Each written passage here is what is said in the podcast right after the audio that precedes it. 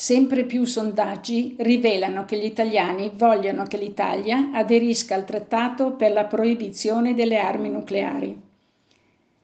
Gli stati nucleari e i loro alleati hanno sempre tentato di boicottare questo accordo internazionale. La politica italiana, pur impegnandosi negli scorsi anni per l'adesione tramite l'azione di moltissimi parlamentari, ancora oggi resta critica nei confronti del trattato.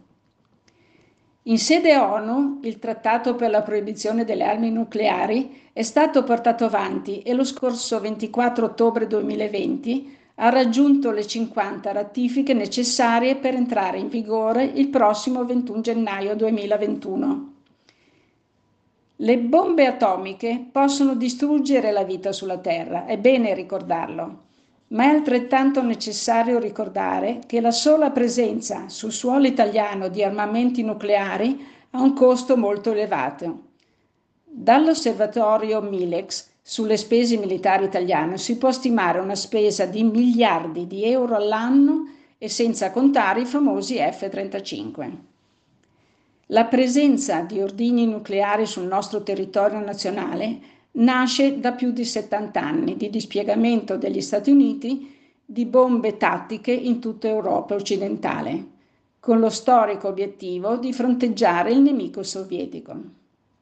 Oggi lo scopo iniziale è sempre più lontano, ma è sempre più rischioso un conflitto nucleare globale o l'errore occidentale.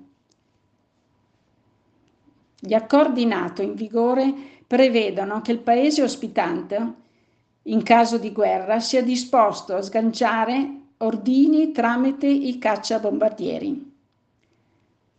A nulla sono valse le sporadiche comparse di forze politiche disarmiste o gruppi di parlamentari illuminati che hanno tentato la carta della politica per sancire il diritto al disarmo nucleare. L'Italia persevera nel conservare il ruolo di parcheggiatore legittimato di ordini nucleari e pronti all'uso, in barba ai trattati decennali di non proliferazione già firmate, nonché l'ultimo trattato per la proibizione delle armi nucleari, che sta entrando in vigore.